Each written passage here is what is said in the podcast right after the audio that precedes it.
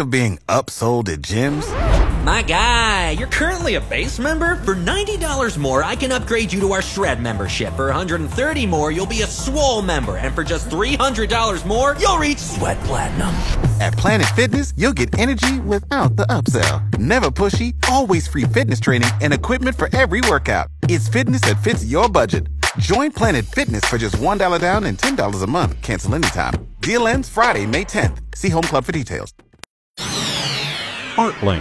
KFOR helps you picture the arts in Lincoln. A year long artistic project is coming to an end. Serving Hands is a celebration of 50 years of the Campus Life organization. So there's 39 six foot by six foot hands, and they are spread all across Lincoln. And then there's 12 small ones that are currently on display at First Plymouth Church, and soon they're going to move downtown to Wells Fargo Bank. Matt Schulte of Campus Life invites everyone to see them. They've been displayed now for several months, and here at the end of October, on October 25th, is when we have the auction where people get the chance to buy them for permanent display. Their website, Serving Hands Lincoln, has a map and pictures, but you'll also be able to see them gallery style. The week before the auction, so the week leading up to October 25th, we're going to be collecting them all and taking them down to the Pinnacle Bank Arena. During that final week, you'll be able to see a lot more of them, even in a more consolidated space. Along with raising funds for campus life, it's hoped the displayed sculptures will reinforce the spirit of service so many Lincolnites display. I hope for years to come that when people see one of these sculptures,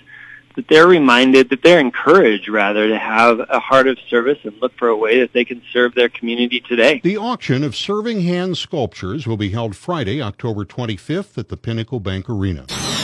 ArtLink on the podcast tab at kfornow.com.